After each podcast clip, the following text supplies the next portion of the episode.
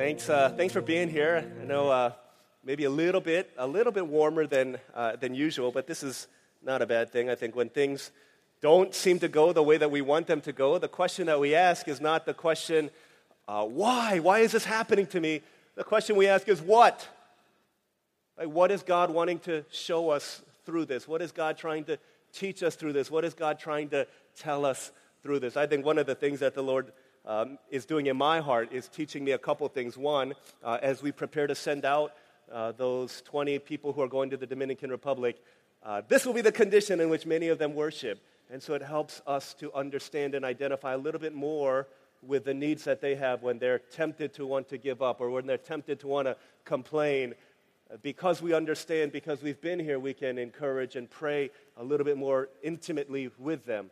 It's also a reminder that uh, in a lot of places throughout the world, this is how our brothers and sisters worship in very adverse conditions. Some of them, it's not simply heat, it's suffocation, it's uh, a six foot by six foot cell. Uh, for some people, it's, it's the, the weight of persecution and the weight of rods against their back, and that's the condition in which they worship. We don't have to worship in that way here in America, but one of the ways in which we can understand and identify is by putting ourselves in a condition, in a situation that takes us out of our comfort in order that we might be able to identify with those who are in places and times of need. We can't fully say that I'll die for my faith if we can't endure an hour in the heat, right? And so I think these are all ways of God showing us and teaching us that to be able to worship God when conditions are not ideal is a great thing for us to learn in our discipleship journey. And so if instead of asking, why, why, what's going on, if we can ask, what is God trying to do? How's He trying to make me more like Christ?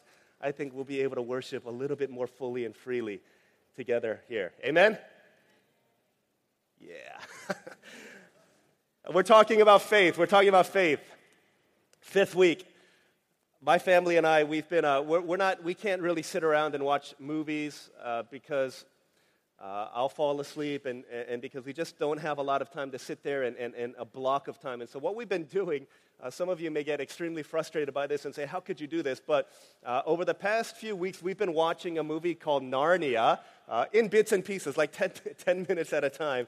We've been watching Narnia, and we've gotten to, uh, uh, well, I don't want to ruin the, the, the, movie, but we've gotten to a point, it, it's based off of C.S. Lewis, a great series of novels. This one is The Lion, the Witch, and the Wardrobe uh, where four children have been sent off because of the war. Uh, World War breaks out, and so uh, the kids go off, and they're in this huge mansion. And one of the children discovers that if you go into a wardrobe, which is kind of like a, a fancy closet that you open up and you walk into, you, you got clothes hanging in there. If you walk into there, you can get to the magical, mystical land of Narnia. And so we've just discovered that uh, the children can go to Narnia and there's snow everywhere. And so we're watching this movie and it's really cool, and, and the kids are being fascinated by it. As we finished watching one day, I, I got up to uh, go into my closet just to, I, I, don't know what I was doing there, but Elijah said to me, Daddy, where are you going? Um, Olivia has her shadow. Her name is Elise. That's our youngest daughter. I have my shadow. His name is Elijah. He's our middle one. And so he wants to follow me where I go. I said, Elijah, I'm going to my closet. You want to come? And he's like, okay. And so we get into the closet, and I have this brilliant idea. I said, Elijah, Daddy's going to go to Narnia right now. Do you want to go?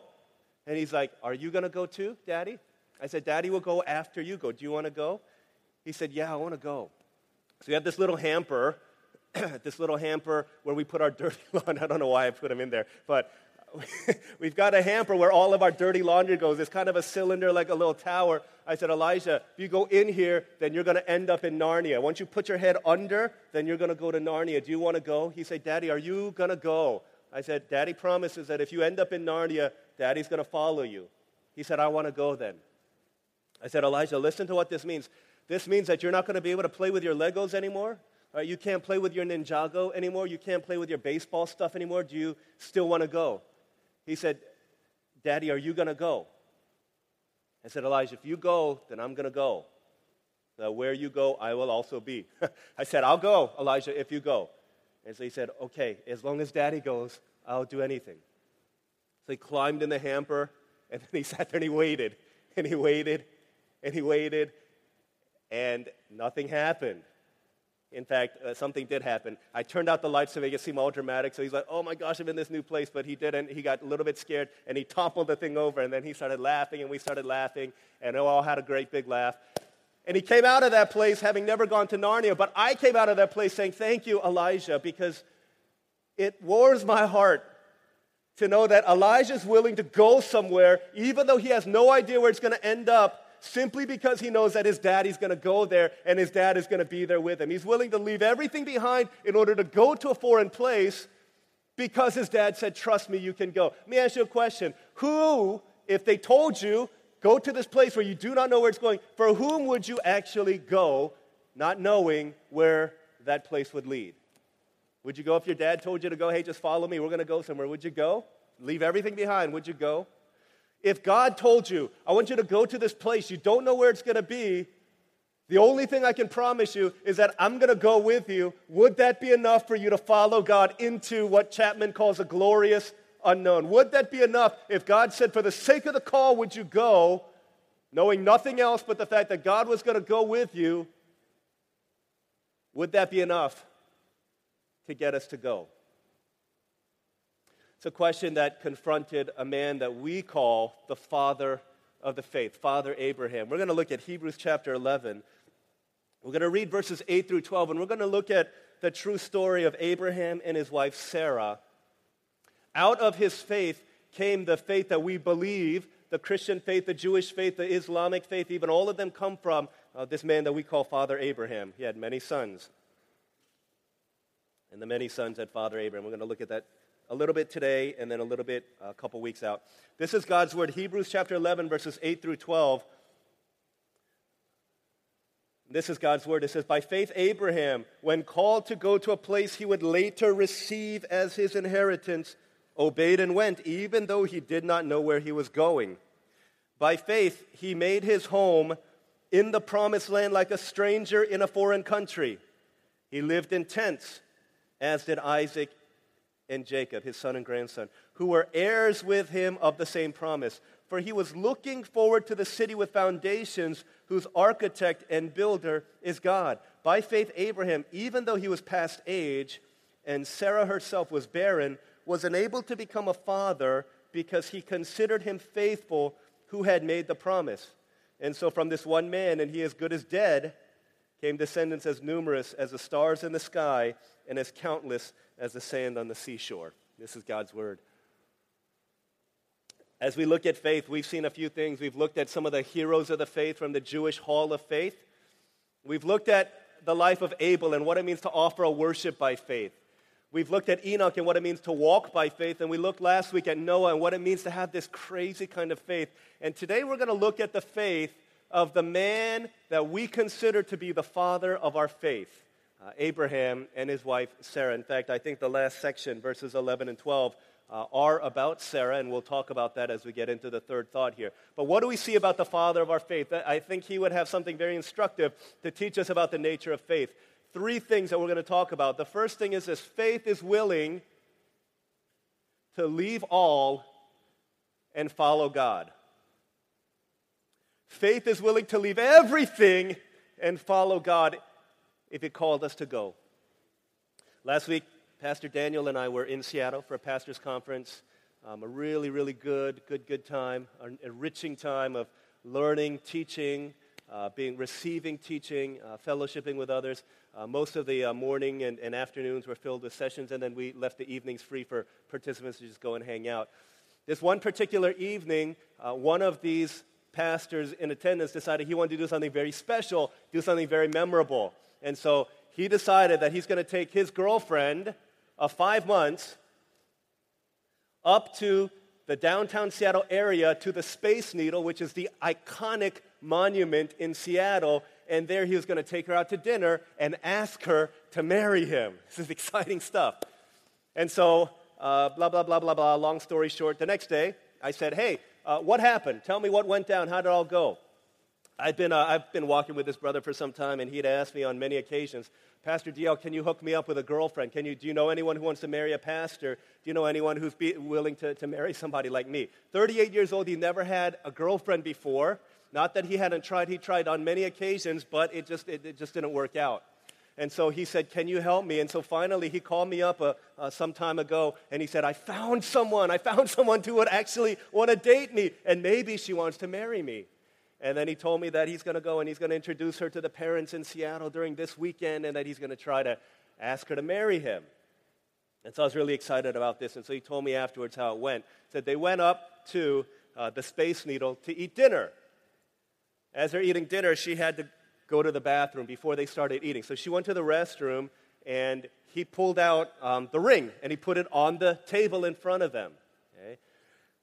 Uh, remember, 38 years old, he's never had a girlfriend before. He's like, I don't know what I'm doing. I don't know how to talk to girls. I don't know how to relate to I don't know any of this stuff. And so if you can just kind of imagine that's his mindset. So he puts the ring on the table and she comes back and she doesn't see it. He says, Let's pray for the dinner. And as she puts her head down to pray, she sees the ring. She's like, oh my goodness, like this is the most.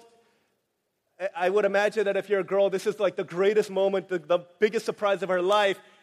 And instead of being able to celebrate, he's like, let's pray, right? So she closed her eyes to pray. And I'm, pro- you know, some of you may be sitting in a worship service hoping that prayer, why is he praying for so long? I would imagine that this is what this sister is thinking as he's praying. Probably the most excited she's ever been praying for something ever in her life. So he's praying for the, for the meal, and while he's praying, he's getting around. He grabs the ring off the table and he gets down on his knee. He says, Amen. And she's like, Oh, you're not there anymore. You're right here. And so he pops up right here. And he's, this is what he said. He said, uh, This was really cool. I got down on one knee, but instead of just getting on one knee, I wanted to make it unique. So I got down on both knees. I was like, Bro, why did you do that? He's like, Because no one else has done that. I was like, yeah, and probably no one else will ever do it again in the history of marriage proposals. He got down on both. To me, to me, what that reminds me of, if you get down on both knees, one, you're begging them to marry you. Which, if this is your first girlfriend in 38 years, I can imagine that that could be the case. The other thing I think is you get down on both knees, you're offering worship to that person, which again, if first girlfriend in 38 years, I could see that being the case also. So he says, Will you marry me? And what do you think she said? Five months. He's on both knees. What do you think he said? She said. I, I don't think I would be telling this story if she said no, but she said, Yes, I'll marry you. He was really excited about it. He told her that he loved her. This is another thing. He, so he said, And I told her I love her, and I told her that before, but she never told me I love you back. I said, Why not? She said, I just, she, she just always said, I can't say that to you. I don't know. It's been five months, right? You're telling me I love you.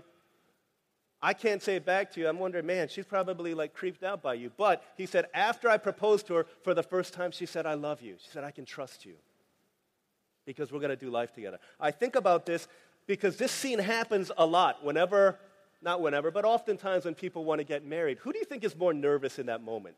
The guy who's just dropped a lot of money on a ring, hoping that she'll say yes, or the girl who's receiving this ring thinking about, I'm going to be with this guy for the rest of my life. I think this whole arrangement here is a picture, yeah, of love and trust, but I think in a deeper sense, to me, this reminds me a lot of what it is to take a step of faith. In essence, what he's saying is after 38 years of life, I'm forsaking all others to say, I'm hitching my wagon with you. It's you and you only. No one else for me. And the same thing she's saying, she's saying the exact same thing. I don't know what her dating history has been like, but she's saying, There's no one else for me. If you tell me that we're going to go, that I'm going to leave everything behind and I'm going to follow you, you can see why this is a very scary thing, this whole idea of marriage and proposals. Because you're saying, I'm willing to forsake everything that I've known up until this point in time other lovers, other friends, other boyfriends, other girlfriends, other attempts, other people in order to say, I'm going to follow you wherever you call me to go. And wherever you go, I'm going to go with you.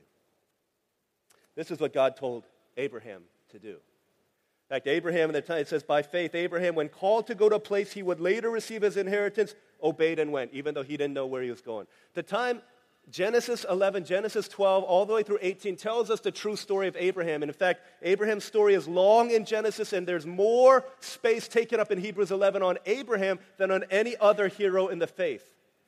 Abraham at the time was living in a place called Ur of the Chaldees. It's an ancient city. Archaeologists have dug and found that about a quarter of a million people lived there. This was a big, booming city in the ancient world. It was rich, it was affluent, it was famous for three things it was famous for his business and commerce, it was famous for his science, particularly math and astronomy, and it was famous for being a philosophical hub, a place of debate. Right? This was one of the baller cities of the ancient world, and Abraham was living there. He had a wife, he had everything that people needed. He was rich, he had possessions, he had all of these things. And God says to him, if you remember in Genesis 12, He says, Leave your country, leave your people, and leave your father's household. What does that sound like to you? Does that sound familiar at all? I think for any of us who come from an immigrant background, this is what the first immigrants to America were called to do. Well, whether they were called by some, whatever it was called by, uh, some of them was legitimately called by God. But I think for the great majority of us, the call was a call and the allure of the American dream. To leave their country, whether it be Sweden or Africa, somewhere in Africa, or uh, Korea or China, wherever it might be, England, they left their country, they left their people. They left the people who looked like them, who thought like them, who talked like them, who smelled like them, who acted like them, who thought in every way it was, these are my people, to leave them behind and then to leave the Father's household behind. In a sense, what God was calling Abraham to do was by faith follow me in the same way that because of a pursuit of the American dream, many of our ancestors and forefathers in the faith came to America. I heard this story of a woman named Kathy Keller. Her husband is a pastor in New York City, Tim Keller. Her great grandfather tells uh, uh, the story of how he left Croatia in the late 1800s. He left behind his pregnant wife and the child within the womb, and he set forth to America and for eight years, this woman raised her son as a single mother. No communication. Back in those days, there was no email, there was no KakaoTalk, there was no uh, telephone, there was no cell phone, no, none of that stuff. So for eight years, there's no communication. Can you believe this? He leaves his country, his people, his father's household, everything behind for the pursuit of a greater dream. Eight years later, she in Croatia gets an envelope with only two things a set of tickets and the name of a railway station. And so she goes to the nearest port, armed with these two things in hand. They clip the name of the railway station to the clothing of her and her son, just like they do in kindergarten or preschool in schools in America. So, something important, you want to make sure it gets home. So, they put them on and they sailed across. They got into Ellis Island, New York. They took boats and trains and finally made it down to western Pennsylvania where her husband was working in the coal mines. And they got to the place that was marked on her shirt. They got to that railway station. They got off of the train, and sure enough, there was her husband waiting with a wagon, waiting there for her. Why? Because every day for the past three months, he had gone to that particular railway station hitched his wagon and waited, just in case today's the day that the train brings my family in. For three months, day after day, after day after day, until finally they arrive. Why do they do that? Why do they do that? Why do your parents? I ask my parents this story, and they tell me they left everything behind in Korea. They left their education, they, you know, mom and dad say we were educated at the best schools in Korea, left all that they had, and they came to America to work in these menial jobs. Why? You ask any of those who immigrated that first, that first generation, they say, We did it for you. We did it for you. Because of your future, so that you could live in America, so that you could have the dream of a lifetime, so that you could study, so that you could get everything that we were not privy to, that you would not be privy to had we stayed in the motherland. We left everything behind for your sake. You've heard that story, haven't you? Some of you heard that. What, do you, what does that do in your heart as you hear that? For me, it moves me to no end to think that they gave up all of that for me. So you ask Abraham, why did you give up everything that you had? Your father's house, your people, your country. Why'd you do that? The only reason why, there was nothing in it for him to gain, but he did it for God. So, in as much as we get moved and our hearts are warmed when our parents said, We did it for you, when Abraham says, I did it for you, God, would not his heart be moved at Abraham's willingness to surrender everything in order that he might follow the call of God into the unknown? This is what God is calling Abraham to do. He says, Go to a land you would later receive, but he obeyed and went. When it says he obeyed and went, it says, When called to go to a place, he obeyed and went. This is the perfect participle. Literally means when he was called, he was already obeying and going. In other words, Abraham didn't linger, he didn't question, he didn't doubt, he didn't dilly dally, he didn't delay. As soon as the call of God was issued, Abraham got up and he went. Can I ask you a question? There's something that God has been calling you to do by faith.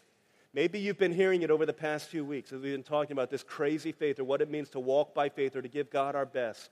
You've been hearing in your heart this call. There's something that God is calling you to do a person to talk to, a relationship to invest into, a person to invite to church, a place that you need to go, a ministry that you need to begin.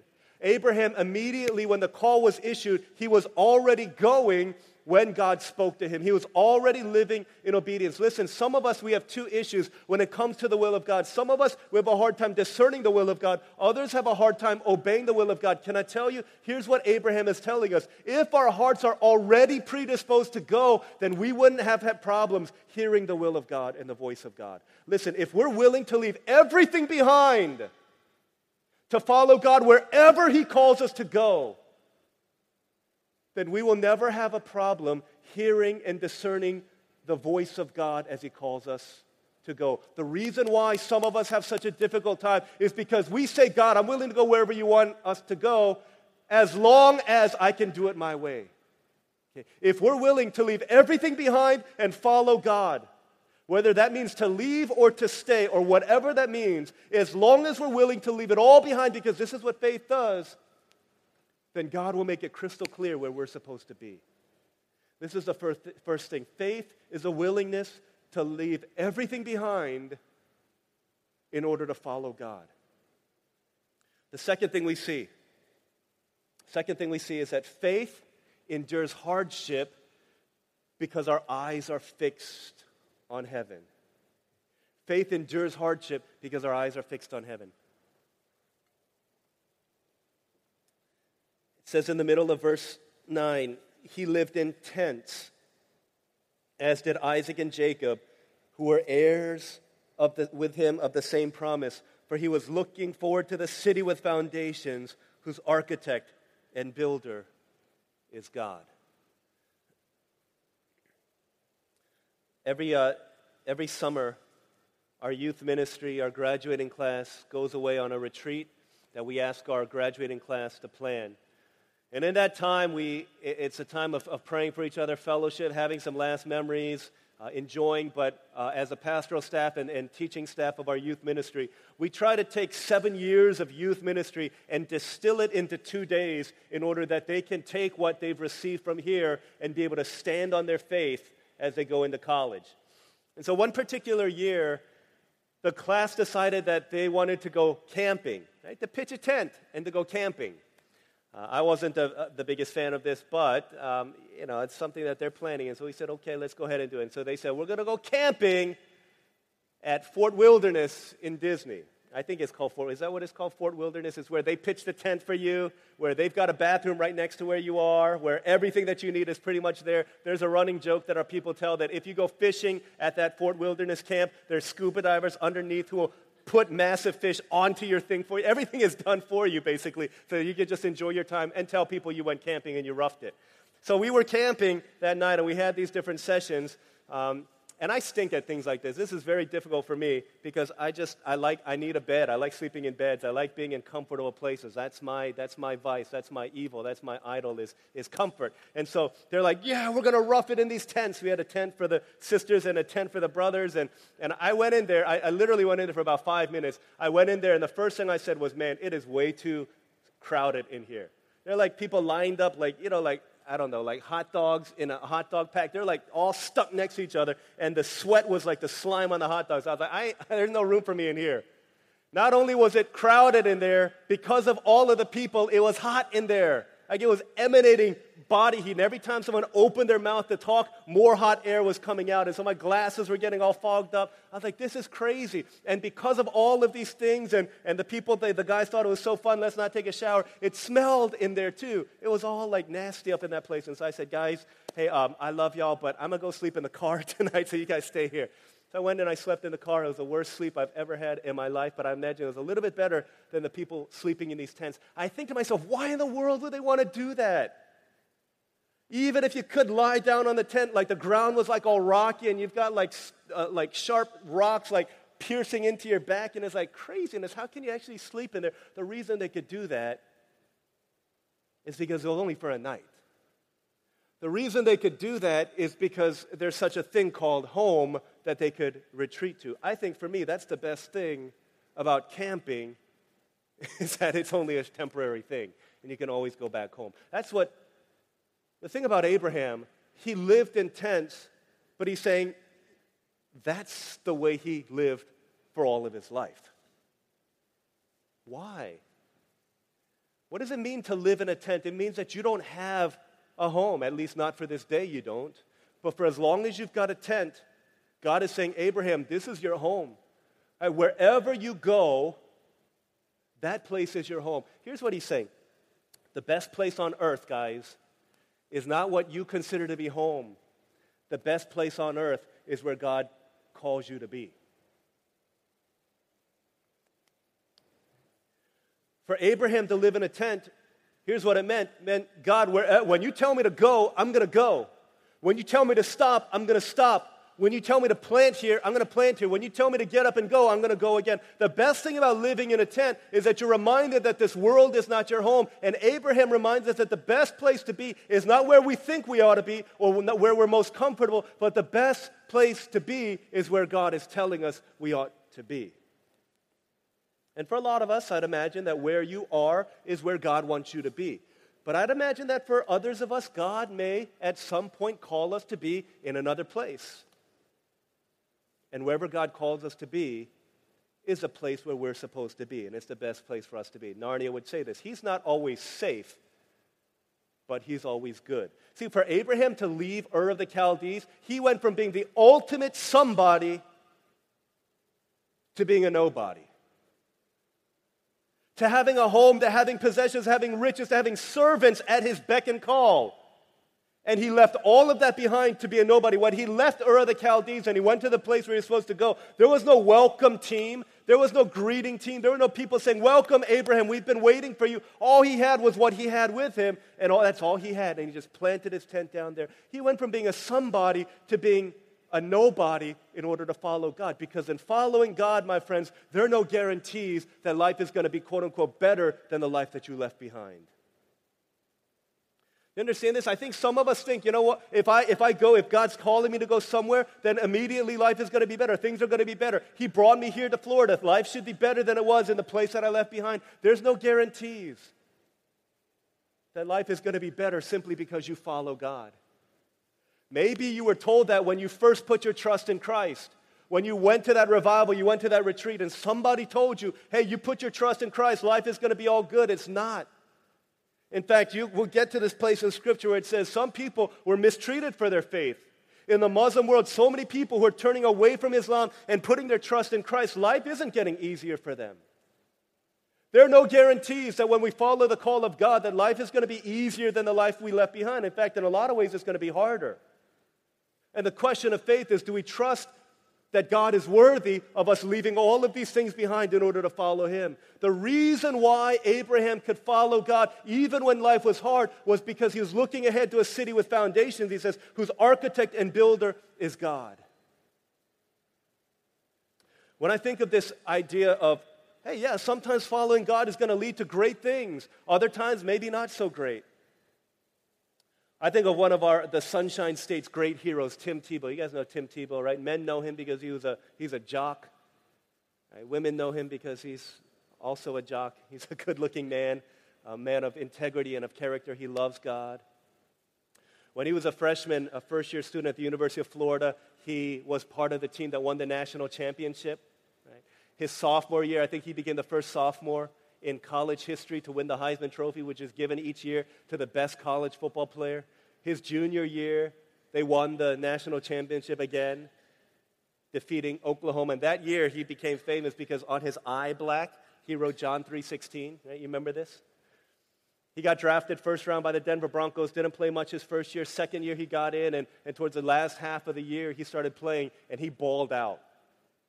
Uh, he led the Denver Broncos to six right? Six fourth quarter comebacks. That's like at the end of the game, he leads his team from behind to win the game. Six times that happened. That is unheard of. And it led to this thing where everyone started saying, oh my gosh, God is on Tim Tebow's side. Right? You remember this, right? All these people are praying, and Tim Tebow would famously get on his, his knee and he would pray. And, and, and some of us have gone to foreign lands and have Tebowed in different places on the, on the shores of the Amazon River in Ecuador. Some of our people have pictures there. People were Tebowing all around because it became a symbol of faith and that God is on our side. And in this great playoff game, remember, I forget who the Broncos were, were playing, went to overtime, famous game. Tebow throws this 80 yard touchdown pass. Demaryius Thomas catches it. They win the game, and Tim Tebow's on the sideline singing, Our God is an awesome God. Right? This amazing, amazing story of, yeah, they did it, and all Christians everywhere rejoicing. This is holy war, or, you know, all this stuff. At the press conference, it came known that it, was exactly three years before that Tim Tebow had defeated Oklahoma for the national championship, had put John 3.16 under his eye black, and three years later, he did the same thing. And it was only at the press conference that someone said, hey, do you know? The first time you did that was exactly three years ago. You guys won the national championship. He said, I had no idea. That day, I think 92 million people Googled John 3.16, right? Blew up the, that didn't literally blow up, but uh, they said it was the most searched term uh, up until that point in time in Google. But at that press conference, someone came up and said, Did you know? And you can look this up, not right now, but look this up later. He threw for 316 yards that game. 10 completions, which means each one was 31.6 yards each. The fourth quarter ratings was 31.6. The time of possession for the other team was 31 minutes and six seconds. All of a sudden, everyone's mind is blown up. Oh my goodness, this is like totally God. God is all up in this thing. Next week comes, they're so excited for how God is going to help Tim Tebow, and he gets destroyed 45 to 10 by the evil empire, the New England Patriots. and all of a sudden, nobody's talking anymore, right? No one's saying, oh, God was with Tebow. Why? Because following God doesn't always mean that life is going to work out the way we want it to work out. In fact, the next year he got traded to the New York Jets, barely got on the field. 18 months later, he was a free agent, meaning no NFL team wanted him. And then he goes to a minor league baseball team, and he's playing and he's struggling in the lowest levels of baseball. So people ask him, Where's God now? What would you say if that was you? Right? If you had just thrown that 80 yard touchdown pass, you'd surely be saying, Yeah, God is with me. But where is He when you're languishing in the minor leagues? For Tim Tebow, he's saying, God is the same. He's never, he's never gone anywhere. He's the same place he's always been. In fact, my mission in life is not to be the best baseball player, even the best football player. My mission in life is to change the lives of people. And this is what he said.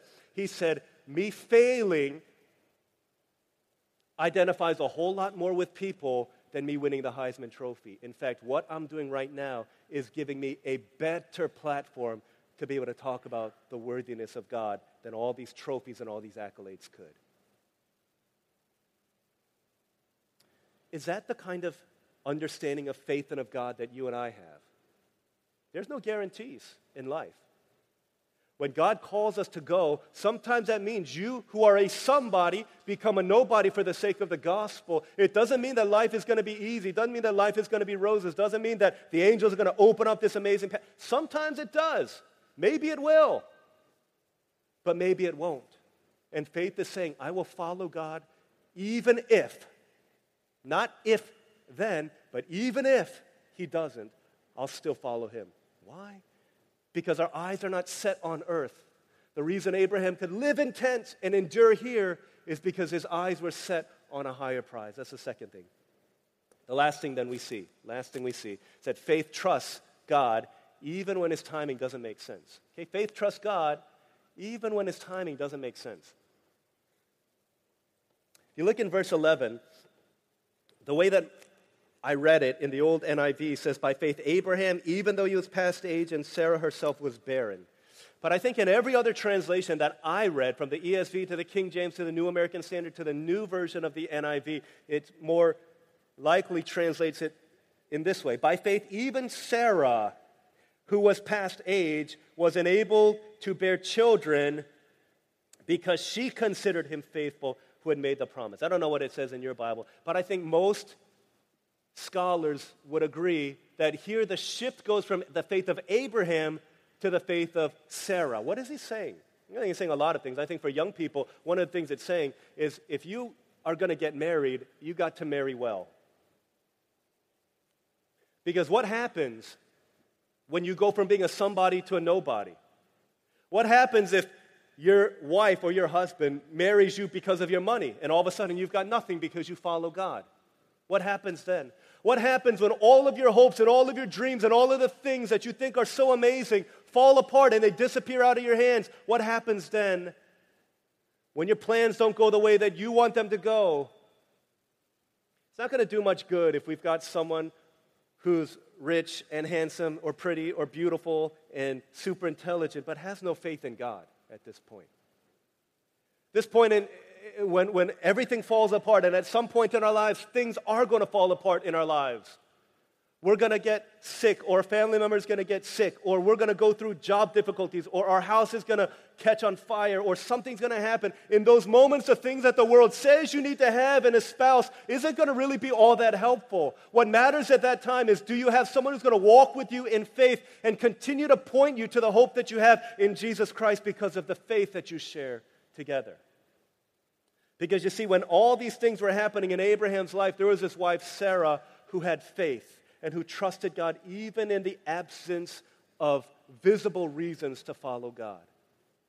See, the, the, the, Bible tells us that when the promise of God is given, hey, Abraham, you're going to be the father of many nations. Abraham was 75 years old and Sarah was 65 years old.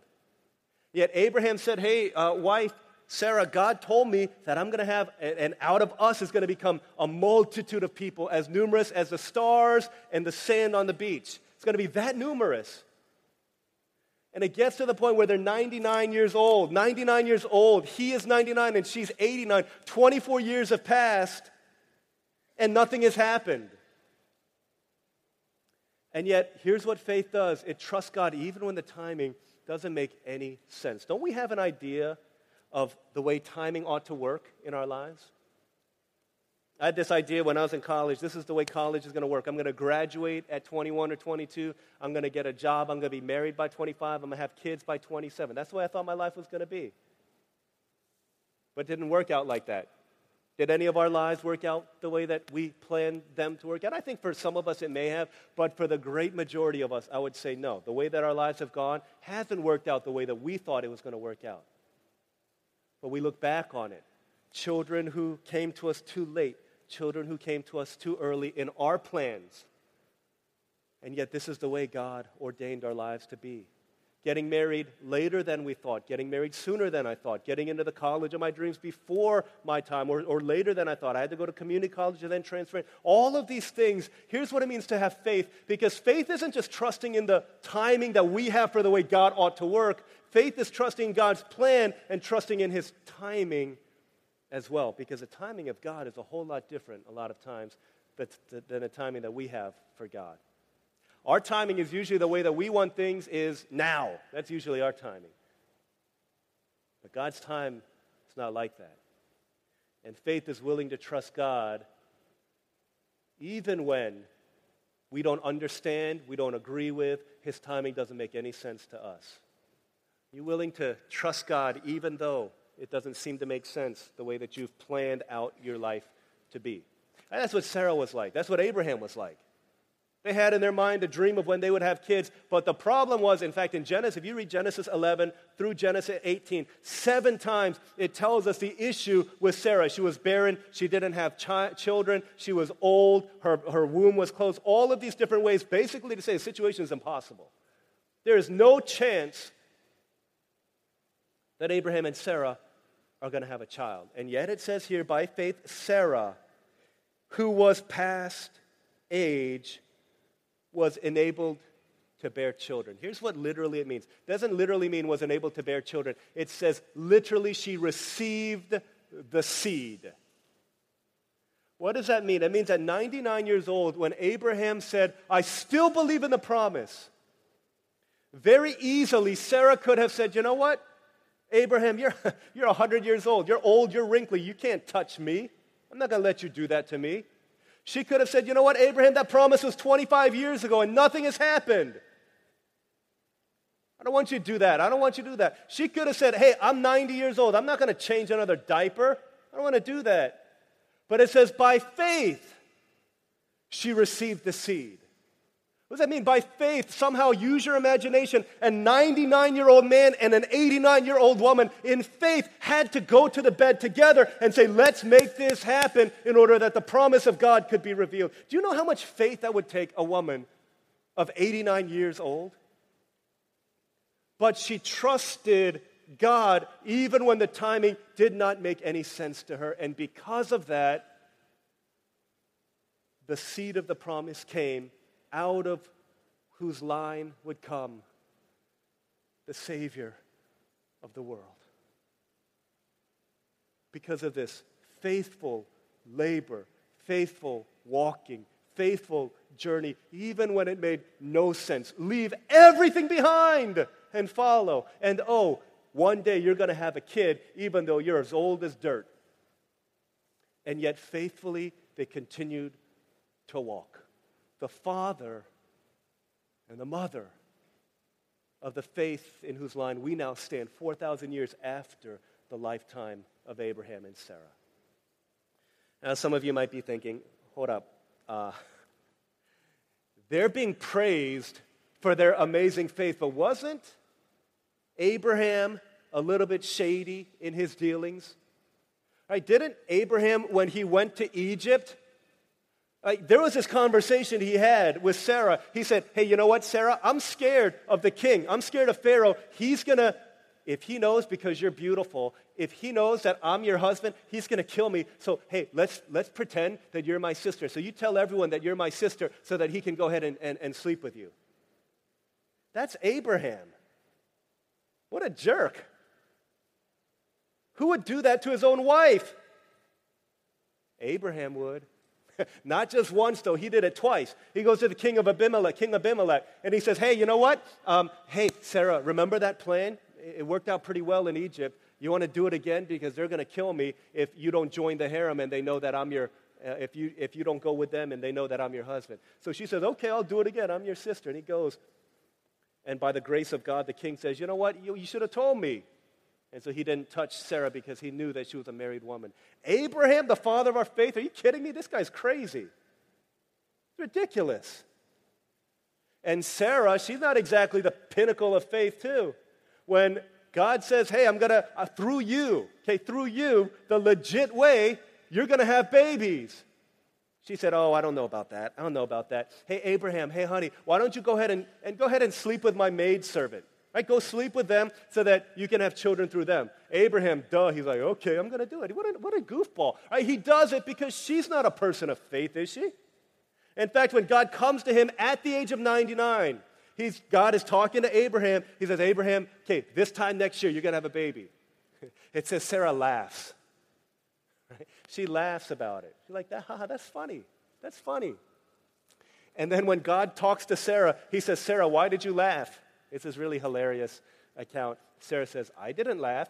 And God says, Yes, you did laugh. And then the scene ends and it goes to the next thing. It's really funny. That's the, they're in the hall of faith. Are you kidding me? Why? I think what the hall of faith is telling us with all of these heroes You don't have to have perfect faith to have life changing faith. The one thing that mattered, I think, in Sarah's life was when it counted, she exercised faith. You don't need to have great faith, perfect faith, amazing faith. What he's saying, even in the midst of our broken and busted faith, he's saying there's an overwhelming dispensation of God's grace to cover up all of your messed up faith that you bring before the Lord God. That's why Jesus can say, hey, you know what? What did he say? You've got a mountain in front of you. You want that thing to move, you've got to have faith. How much faith? Small as a mustard seed. That's all you need. So you don't need perfect faith. All you need is faith when that moment comes. You just need to take that step. A little faith. That's all you need to see mountains lifted and moved. All you need to do is in that place. It's not a perfect faith. Right? It's a grace drenched, grace baptized faith that says, even though your faith is not perfect and is flawed and has failed and is broken, when your faith is in the perfect one, Jesus, you take that step of faith God says, I will do amazing things through you. I will lead you. I'll empower you. Abraham, all of that wandering around in tents, all of that leaving that stuff behind, you never saw it with your eyes of sight, but you see it with eyes of faith. That because of your singular actions of faith, one foot in front of the other, going before God, as a result, the Savior of the world, the Messiah, would be born. And that's what he's saying to you and me too this morning, we don't have to have perfect faith. We don't have to have the most immaculate of faith. Just a little faith is enough as long as it's placed in the right place. And when that moment comes, we take that step. And God says, when you do, trust me, I'm going to do things beyond what you know. You may see it in this life. Lord willing, that would be awesome. But even if you don't, right, trust that God sees it. And even if it's 2,000 years later, God uses our faith and He builds an amazing kingdom through it. Let's pray together.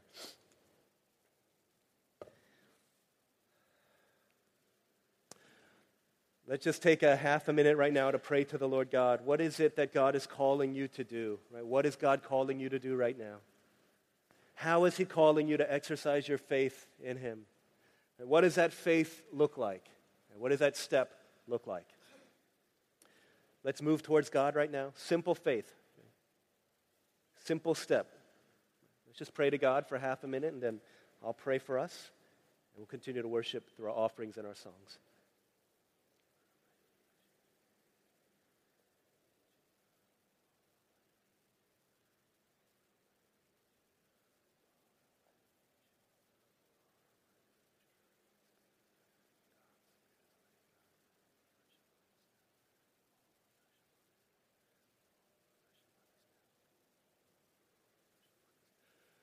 Father in heaven, thank you so much for this uh, service that you've given to us. We thank you for your faithfulness. We thank you for your grace.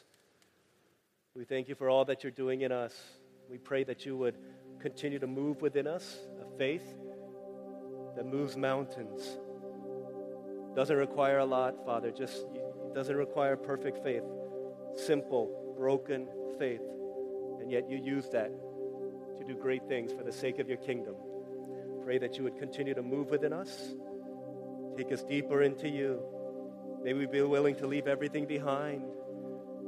May we trust that there are no guarantees, but you go before us. May we give all that we are, trusting you even when the timing doesn't seem to make any sense to us, that we would walk with you.